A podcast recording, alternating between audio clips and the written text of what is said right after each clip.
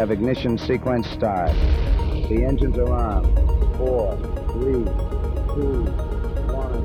0. We have commit. We have liftoff. Liftoff at 7:51 a.m. Eastern Standard Time. All right, Houston. Go ahead, Houston. All right, you are go for TLI. Over. Roger, stand. We're go for TLI. Roger. Please be informed there is a Santa Claus. This is The Space Shot, episode 378, Apollo 8, Earthrise, and I'm John Mulnix. Before we jump into some Apollo 8 history, let's chat a little bit about some news. SpaceX capped off 2018 with a record 21 launches. This milestone is a great lead up to 2019, which should be busier than ever for SpaceX. The launch on Sunday, December 23rd, was the first time a Falcon 9 took a GPS satellite to orbit. Congrats to the entire SpaceX team on a record-breaking year. I'm recording today's episode on the 50th anniversary of when astronaut Bill Anders captured one of the most iconic photos in human history, Earthrise. Apollo 8 is a mission that's special for multiple reasons. It was the first time a Saturn V rocket was used to launch humans into space. It was the first time humans left Earth orbit. And most importantly, it was the first time humans were able to explore another world, even if it was from orbit. The Earthrise photograph shows us our true place in the universe. We're living on a small, brilliant blue dot that's floating in the vast, lonely expanse of our solar system. It's equal parts humbling and inspiring. Take a moment to reflect on the fact that the only three humans not in this picture were in a spacecraft orbiting our moon. Everyone the astronauts ever knew, save for each other, were on that distant blue dot. For today's episode, I'd like to revisit a conversation I had with the Cosmosphere's CEO, Jim Remar, last December. We talked about Apollo 8 and Apollo 17, and I think this conversation is a great way to kick off the celebration for the 50th anniversary of Apollo 8. The next two episodes of The Space Shot will be the upcoming two-part 13th episode for the Cosmosphere podcast. You'll hear audio from the Earthrising panel with astronauts and flight controllers, plus my chat with some space hipsters that were in Hutchinson for the event. Before I leave you with the interview with Jim, I'd like to wish all of my listeners here on Earth a Merry Christmas.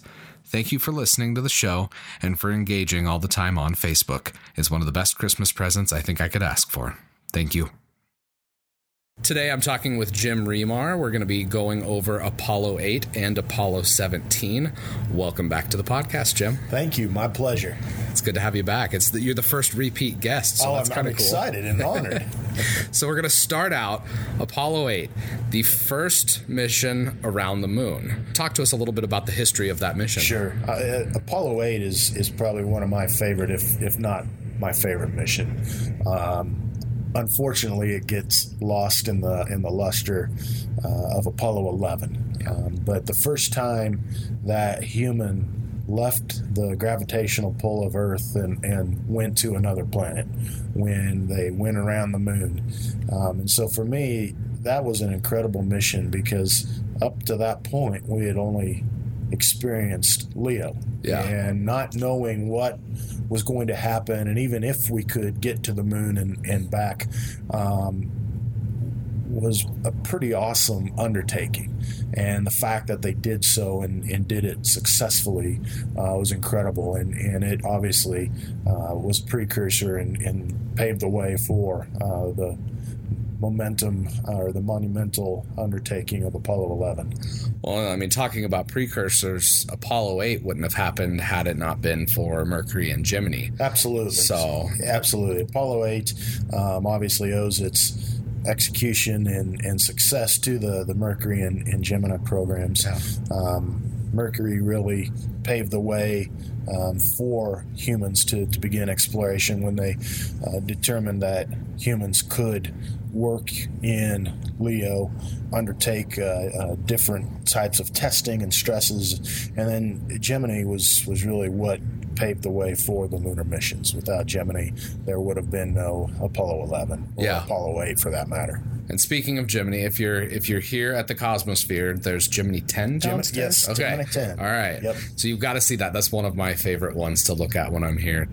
Last time we talked, you talked about how the White Room's your favorite space artifact. Was that one used for Apollo? We're not 8? Sure. Okay. So there were three White Rooms. Okay. And unfortunately, there is nothing that indicates which missions came through the respective White Rooms. So, unfortunately, there's no paper trail that said, okay, missions A, B, and C came through this White Room.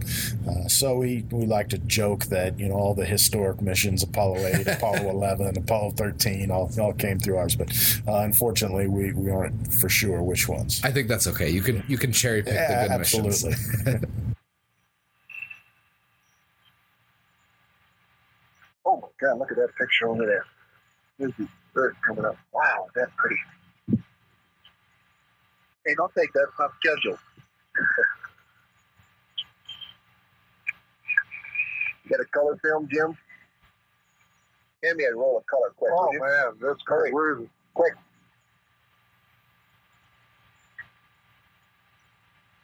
It's out here. Just grab me a color. A color exterior. There you go.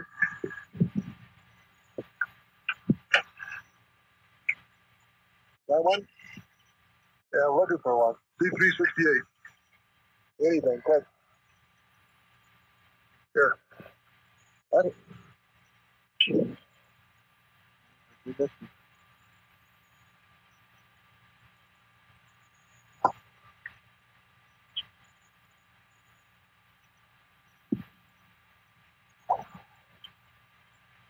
Oh, yeah, I got it right here. Let me get up this one. It's a lot clearer. Well, I got a phrase that's very clear right here. Got it? Yep. Take several of them. Here, give it to me. Hey, man, let me just get the right setting here. Now, just calm down, Bubba.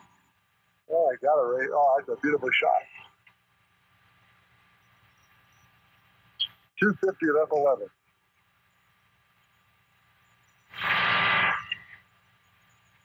Okay. Now, very exposure. I did. I took two up there. You sure we got it now? Yeah, it'll come up again, I think. One of the things for the Apollo 8 mission was the Earthrise photo. Mm-hmm. And downstairs, there's a collection of cameras and film canisters.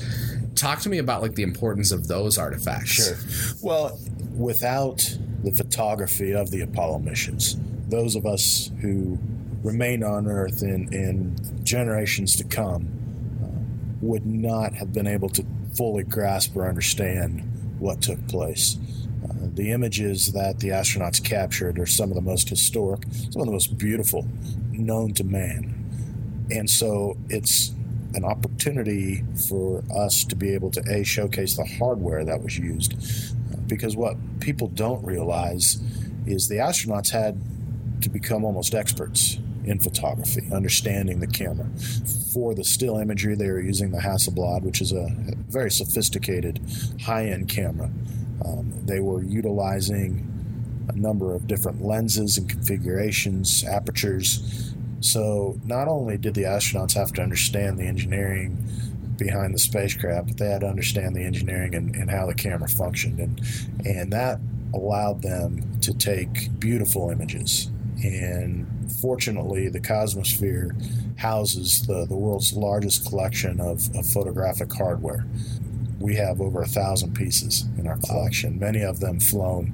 It is believed that we have the camera that took Earthrise, though we're not quite sure that is accurate. The camera in our collection that allegedly took Earthrise is a silver configuration of Hasselblad, which is actually the lunar configuration. So what we don't know is whether Apollo 8 was testing the lunar camera in lunar orbit, but nonetheless, the camera collection that we have and the visitor is able to see is second to none. The thing with the cameras, it was different types of film too. It was the Ektachrome. There was different types. Everybody knows the Kodachrome. Right. That's kind of when you think about retro photographs, It's Kodachrome. Right. And that was a variant of Kodachrome. Did Kodak make it specifically for NASA? That is correct. Okay. And it was a larger format, so it was 70 millimeter film, as opposed to probably what most people recognize as the 35 millimeter. Big difference in image quality. Absolutely. So, I mean, that's pretty remarkable. Even if that camera, didn't take Earthrise, that's still pretty incredible. It is. Some of the cameras in our collection include flown on the Apollo 17 mission, Apollo 13 mission. In fact, we have one of the only cameras that was brought back from the lunar surface. We have a camera that flew to the lunar surface, was used on the lunar surface, and then returned by Alan Shepard on the Apollo 14 mission. Wow. So one of, I think, only three cameras came back from the respective Apollo missions, because typically what they would do is take the film magazine and return those, but to decrease weight in the lunar module, they would leave the camera body and the lenses on the surface of the moon. Better to take back moon rocks. Absolutely. Gotta have that. So we'll be talking about Apollo 17 here in just a few minutes. Is there anything else that your favorite part of Apollo 8? There are three things that resonate with me. One is the TLI maneuver. That was the first time that they had done the translunar insertion. What really makes that special is we have the checklist in our collection that was used in the command module for that maneuver. The other two things, one, obviously, the Earthrise. Regardless of who you believe in, if you believe in a higher being, seeing that picture, that image, has to allow you to know that whatever that higher being you believe in is exists. Yeah. The beauty and the majesty of that picture is awe-inspiring. The other, and again, regardless of what your denomination or faith is, the reading from the book of Genesis during that holiday period, that was something that I think, regardless of your beliefs, you can appreciate, and was very emotional for not only the astronauts but for those listening back on Earth. Those three things to me really inspire me as it relates to that mission. And again, unfortunately, it gets overshadowed by the subsequent Apollo 10 and Apollo 11. But just to think about what those three astronauts felt, the crew felt, as they began their voyage to the moon, and not knowing what was going to happen, given that this was the first time, the emotions had to have been running the gamut. Yeah. But then to have them return safely back to Earth, setting the stage for what ultimately was mankind's greatest achievement. Approaching lunar sunrise, and for all the people back on Earth, the crew of Apollo 8 has a message that we would like to send to you. In the beginning, God created the heaven and the earth was without form and void, and darkness was upon the face of the deep, and the Spirit of God moved upon the face of the waters. And God said, "Let there be light," and there was light. And God saw the light, that it was good, and divided the light from the darkness.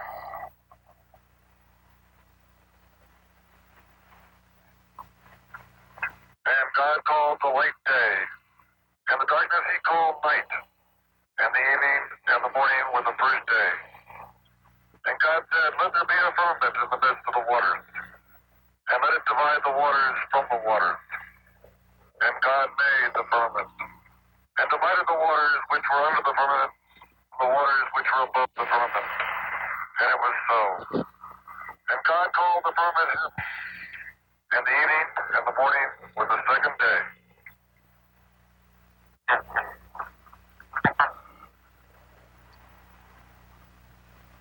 And God said, "Let the waters under the heaven be gathered together into one place, and let the dry land appear," and it was so. And God called the dry land earth, and the gathering together of the waters called he seas. And God saw that it was good. And from the crew of Apollo 8, we we close with good night, good luck, a Merry Christmas, and God bless all of you on the good earth. So today we went to the SpaceWorks facility where we saw the place that the F-1 engines from the Apollo program were restored. Jim, why did Bezos Expeditions come to the Cosmosphere? That's a great question. We had the good fortune of Bezos Expeditions contracting with the Cosmosphere to do the original conservation of the F-1 engines. And there were three reasons why we were chosen. The first and foremost was because of our expertise, our ability to do a project of this nature, which was proven through our restoration of Liberty Bell 7. That really allowed the recovery team to know that they were choosing an entity that had done this before. They knew that we had a successful track record. The other is because of who we are. A museum that exhibits and educates about the history of space exploration, and B, because of our education value. They knew that we were going to utilize this opportunity as a way to educate the public and to teach the public about not only the expedition, the recovery, and the conservation, but the history. So those three things really factored into Bezos Expeditions choosing us to do the conservation work. Talk about the restoration process. Like, what was that like? How long were they out there looking for the pieces? So if you think of the project in three phases, the first phase was the discovery. So they really had to go to where they thought the debris field was and using side scan sonar, sweep the debris field, the area of the debris field, and then hope that they would get some hits that they could then study the radar, the frequency, and determine whether what they were seeing was indeed an F-1 engine. So that was the first step. Then the second step was the recovery itself. The discovery was done in 2012, and then in March of 2013, the expedition set out to do the recovery side. They were out at sea for just under a month, just about 4 weeks, and they had studied the data and utilizing the trajectory, the azimuth, taking into account factor of error, the NASA charted impact points. They thought they knew where the area was. What's really amazing is that no one ever saw the impact. So there literally was no eyeballs on impact sites. So they were pretty certain that where they were looking was indeed the impact. The sole objective was to recover something from Apollo 11. But in this specific area, you had 6 other missions that the S1C, the first stage, splashed down in this area.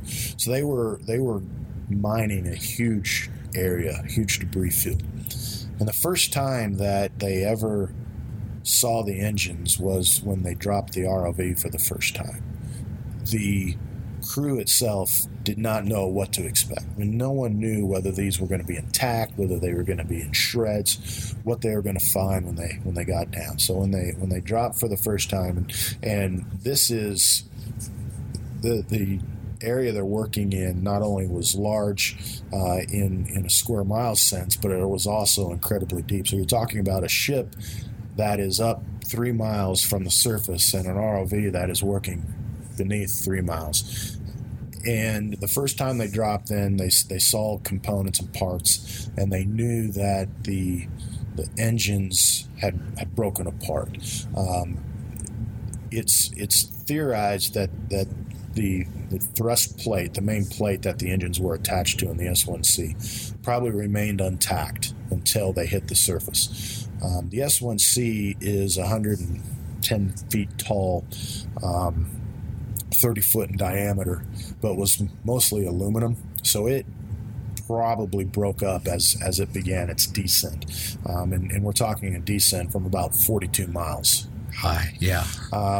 the thrust plate and the five engines probably remained intact until they hit the water, the surface of the ocean. And they probably impacted going, somewhere between 400 and 600 miles an hour. And when you're hitting that fast from that altitude, that's like hitting concrete. So they deaccelerated, and then as the air became lighter, as oxygen dissipated the further they went, then they reaccelerated. So again, they didn't know what they were going to get. They quickly realized that many of these components were embedded 3 to 5 feet in the seafloor.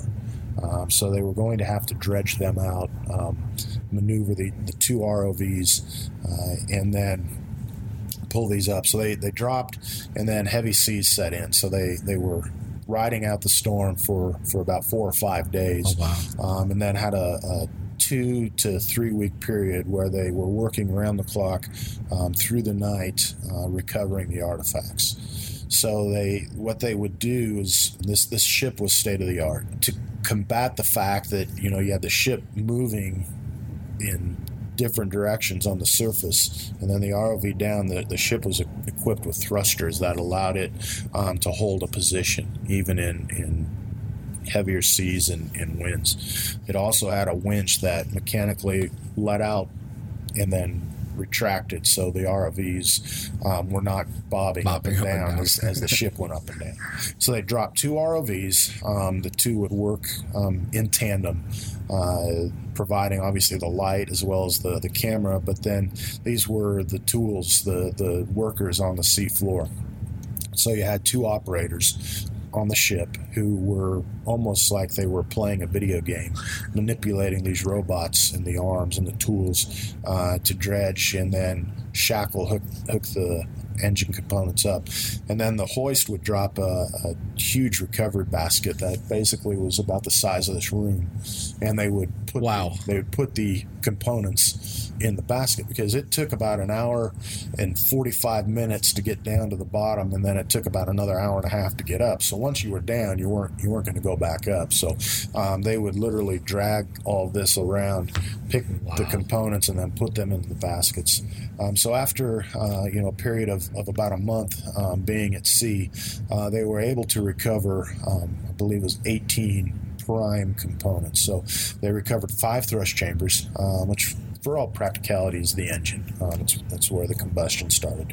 They recovered 5 thrust chambers, 3 liquid oxygen domes with injector plates. They recovered 2 turbopumps, 2 heat exchangers, and then 1 nozzle section. So about 25,000 pounds. Wow. So when they finished the recovery process, they still at that point didn't know whether they had an engine from Apollo 11 or not. They brought the components back to Canaveral, where the Cosmosphere oversaw the offloading. And then the artifacts were transported from Canaveral, where it was about 78 degrees on the day they returned, to Hutchinson, where the night before they arrived at our facility, we got about 6 to 8 inches of snow, and we're offloading in 32-degree temperatures. So quite a swing. Yeah. And then once here, we began the process of conservation, and that project took us 2.5 years. Wow. So the restoration process, that's pretty involved. It is. Because those engines had spent, almost a half century at the bottom of the seafloor. Right. And, between the salt water and the pressures, what does that do to artifacts like, the engines or the Liberty Bell 7? It sure doesn't do them any favors, that's for sure. It really depends on the material. And let me explain. So, for instance, Liberty Bell 7. The exterior of that spacecraft is titanium, Rene 47. I think it's basically a nickel alloy, incredibly robust materials. But on the inside, you're dealing more with aluminums and weaker materials. And so, at that depth, you're combating three things. You're combating pressure. You're combating salt. And then you are combating electrolytic activity. So there's a lot of electric energy at those depths. And that electrolytic activity begins attacking the material. So, for instance, Liberty Bell 7, initially the heat shield, which was made of beryllium, was intact. And so that electrolytic activity attacked the beryllium heat shield, and that was really the sacrificial lamb, if you will. So think of a big battery. That was the anode. So once the beryllium heat shield was basically disintegrated, that moved interior to inside the capsule and began attacking the instrument panel. In the case of the F-1, things that were aluminum, stainless steel, copper, that salt and electrolytic activity did severe corrosion or damage. Fortunately, the vast majority of that engine is made up of incredible material called Inconel, and that is a super alloy, one of the strongest materials known to man, and really withstood the corrosive issues at that depth. The other factor was it as it relates specifically to the F1s, depending on where they were found, there were heavy deposits of calcium. So the calcium, especially in the the clay of the seafloor, became embedded in those artifacts and began attacking the artifacts as well. And so you could literally see if a thrust chamber had been lying on its side, or embedded to a degree in the seafloor, you could see the corrosion line. Where the artifact was in the seafloor, you could see the corrosive nature of the calcium deposits in the seafloor. Wow. Calcium, I guess I've never really thought that it could be damaging to something. We're always told, get your calcium, it's good for your bones. Not good for spacecraft. Good to know. So SpaceWorks doesn't just restore artifacts, it preserves the legacy and the history of the space race. Why is that so important? Well, early on, the Cosmosphere realized that there's only a finite number of spacecraft or space artifacts available. And while those artifacts are well placed in museums throughout the country and even throughout the world, unfortunately, not everybody's going to be able to see it and appreciate it. And it's important for us to be able to produce something that is historically accurate, high fidelity, so the public can understand what got us to the moon, how we explored space, to hopefully spark or ignite an interest. If somebody is watching the movie Apollo 13 and is inspired because of what was accomplished in bringing that crew back safely, then in part we've done our job. And so we always want to ensure that we're doing whatever it is, whether it's through our education programs, our exhibits here, or fabricating replicas, doing something to preserve the history, to be able to tell the story, but inspire that next generation. To commemorate, not just Apollo 17's visit to the Valley of George Lindro, but an everlasting commemoration of what the real meaning of Apollo is to the world. We'd like to uncover a plaque that has been on the leg of our spacecraft that we have climbed down many times over the last 3 days. And I'll read what that plaque says to you. First of all, it has a picture of the world, two pictures, one of the North America and one of South America. The other covers the other half of the world, including Africa, Asia, Europe, Australia. It covers the North Pole and the South Pole. In between these two hemispheres, we have a pictorial view of the moon, a pictorial view of where all the Apollo landings have been made, so that when this plaque is seen again by others who come, they will know where it all started. The words are, here man completed his first exploration of the moon, December 1972 AD. May the spirit of peace in which we came be reflected in the lives of all mankind. It's signed Eugene A. Cernan, Ronald E. Evans, Harrison H. Schmidt, Everyone stop, please. Richard M. Nixon, President of the United States of America. This is our commemoration that will be here until someone like us, till some of you out there who are the promise of the future, come back to read it again and to further the exploration and the meaning of Apollo. Apollo 17, we started today's episode off with a discussion of the first mission around the moon. So I think it's fitting that we're ending with the last Apollo mission to the moon. December is kind of a big month for space history. Absolutely. So it's really great opportunity to sit down and talk. I want to talk about the legacy of the Apollo program and also, future flights. Sure. But first, Apollo 17. Talk to me about it. Apollo 17 is really a bittersweet mission. It's a historic mission, obviously, in that two astronauts explored the surface of the moon. They went further and did more exploration than previous missions. But it's absolutely bittersweet because it's the last time that any human has touched foot on the surface of the moon. I guarantee you that the astronauts, Gene Cernan and Jack Schmidt, thought that there would be another mission to the lunar surface long before we have even started to talk about going back to the moon. The fact that we're sitting here in 2017, and it was 1972, December 1972, when that mission left the surface, is really a shame. So on one hand, while that mission is very historic and one that I look at fondly, it's one that as a country we need to realize that too much time has passed in between, and it's time for this country to start moving forward again and to doing what we do, and that's explore, and that's to chart new territory, try new things, and unfortunately we've lost that. We've lost that inspiration, and I hope as we come up on the anniversary of that mission, we can all pause for a moment, take a step back, and recognize what was accomplished during the Apollo program, but also understand that it's time for this country to start moving forward again.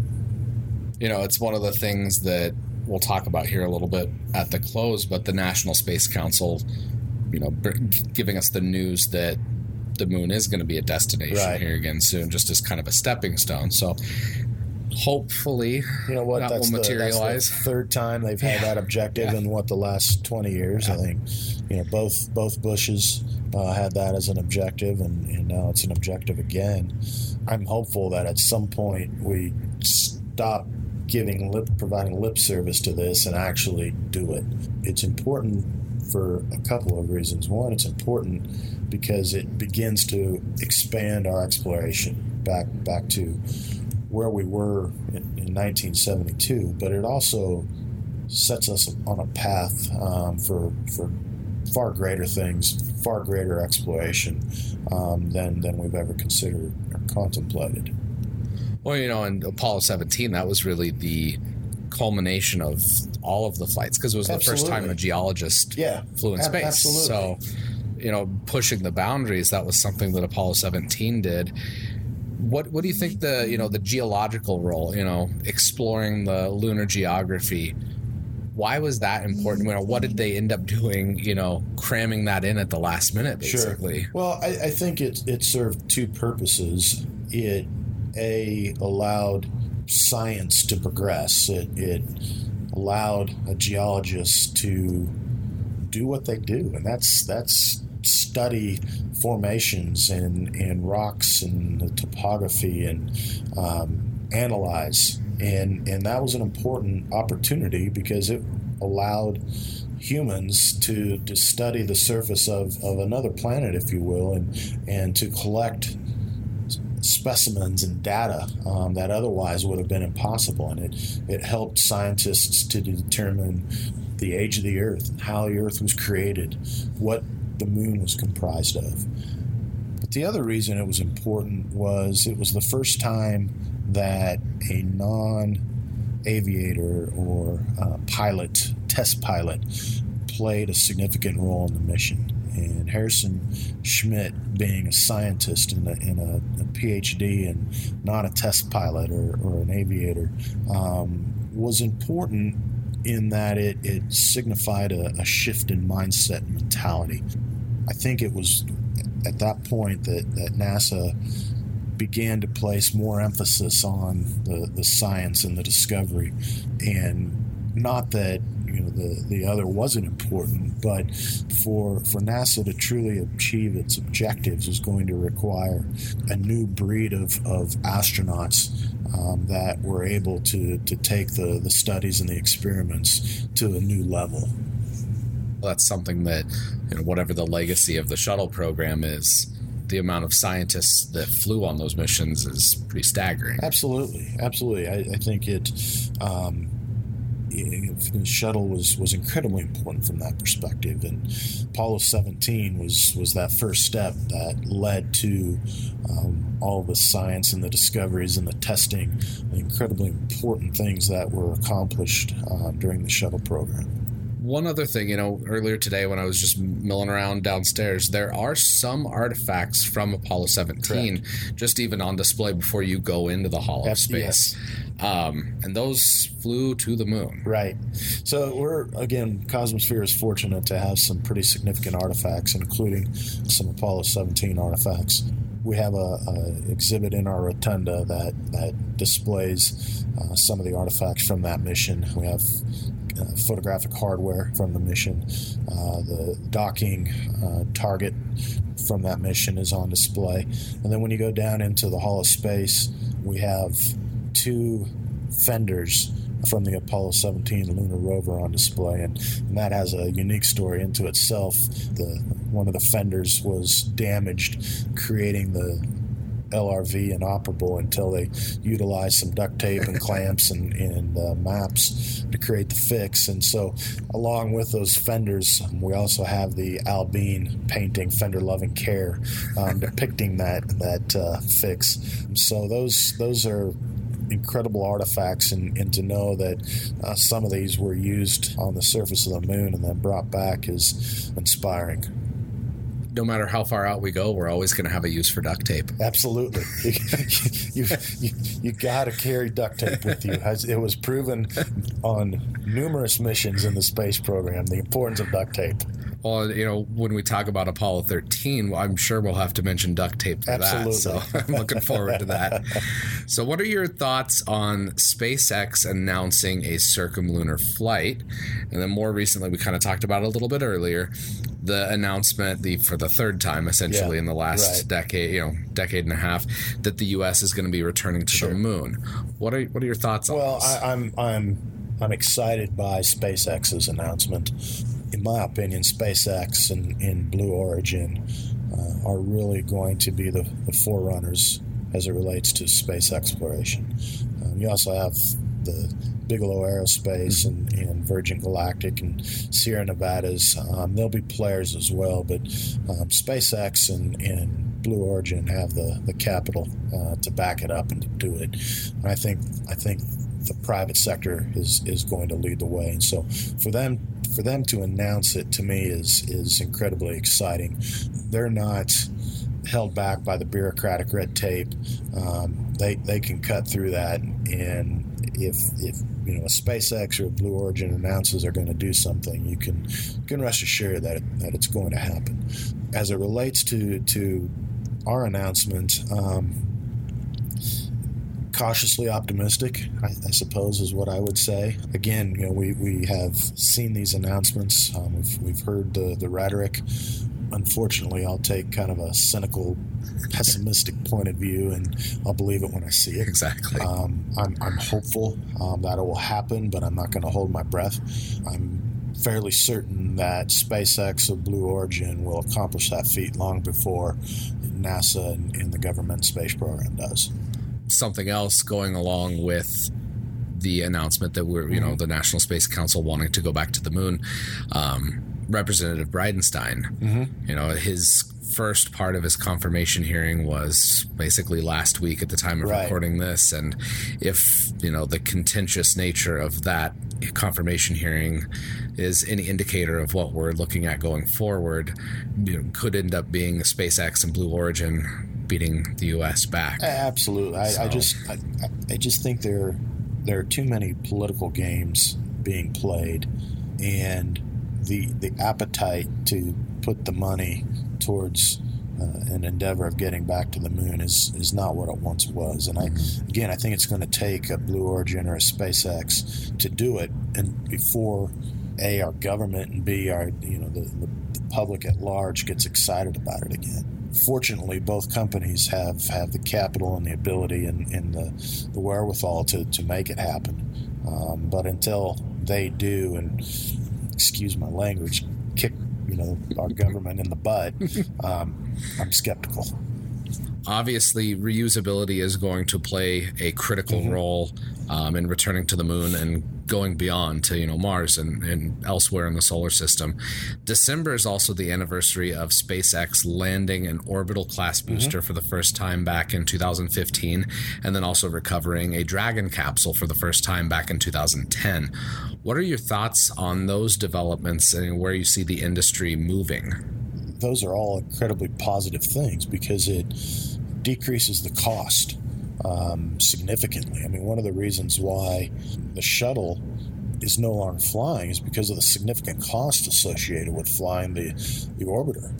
The way that the SpaceX and the Blue Origins have been able to go about it is they've engineered hardware that is efficient, effective, but also is not so astronomical in its price tag that it's become ultimately cost prohibitive. So I think these things are incredibly positive and will only allow those companies to continue to improve and advance at a much quicker pace and at a much cheaper price tag. What do you think the legacy of Apollo will be 50 years from now? I'm hoping that the legacy is that was the first step that was taken as humans explore the universe and beyond. I hope people 50 years from now are able to look back on that and say, that was a tremendous period of time when amazing accomplishments were achieved, and that it was done with the entire country and world watching and hoping and praying. And I'm hopeful that we can get back to that point where collectively we as humans cooperate in an endeavor that allows us to finish what Apollo started. Not finish, but take up the torch that Apollo had and continue to move forward. Jim, thanks for coming on the show. Absolutely, my pleasure. Appreciate it. Good old Mother Earth is right back in the center. Bob, while we've got a quiet moment here, as I go to deploy that AP charge, I'd just like to say any part of Apollo 17 or any part of Apollo that has been a success thus far, it's probably, for the most part, due to the thousands of people in the aerospace industry who have given a great deal, besides dedication and besides effort and besides professionalism, to make it all a reality. And I would just like to thank them, because what we've done here and what has been done in the past, as a matter of fact, what has been done for 200 years, you've got to contribute to the spirit of the group of people who formed the aerospace industry. And I God bless you and thank you. Roger, Dean, and we thank you guys.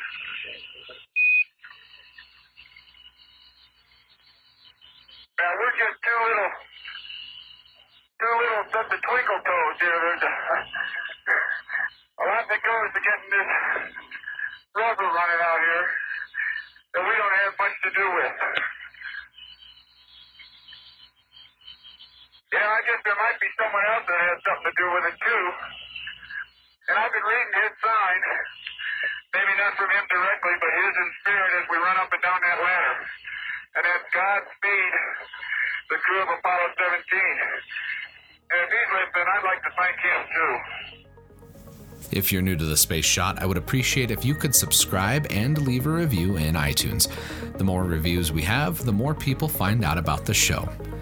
Also, I appreciate everyone that interacts with me on Facebook, Instagram, or Twitter. You can follow The Space Shot on Facebook. Just click one of the links in the show notes, and you'll get daily space history in your feed. Until next time, I'm John Mulnix, and I'll catch you on the flip side.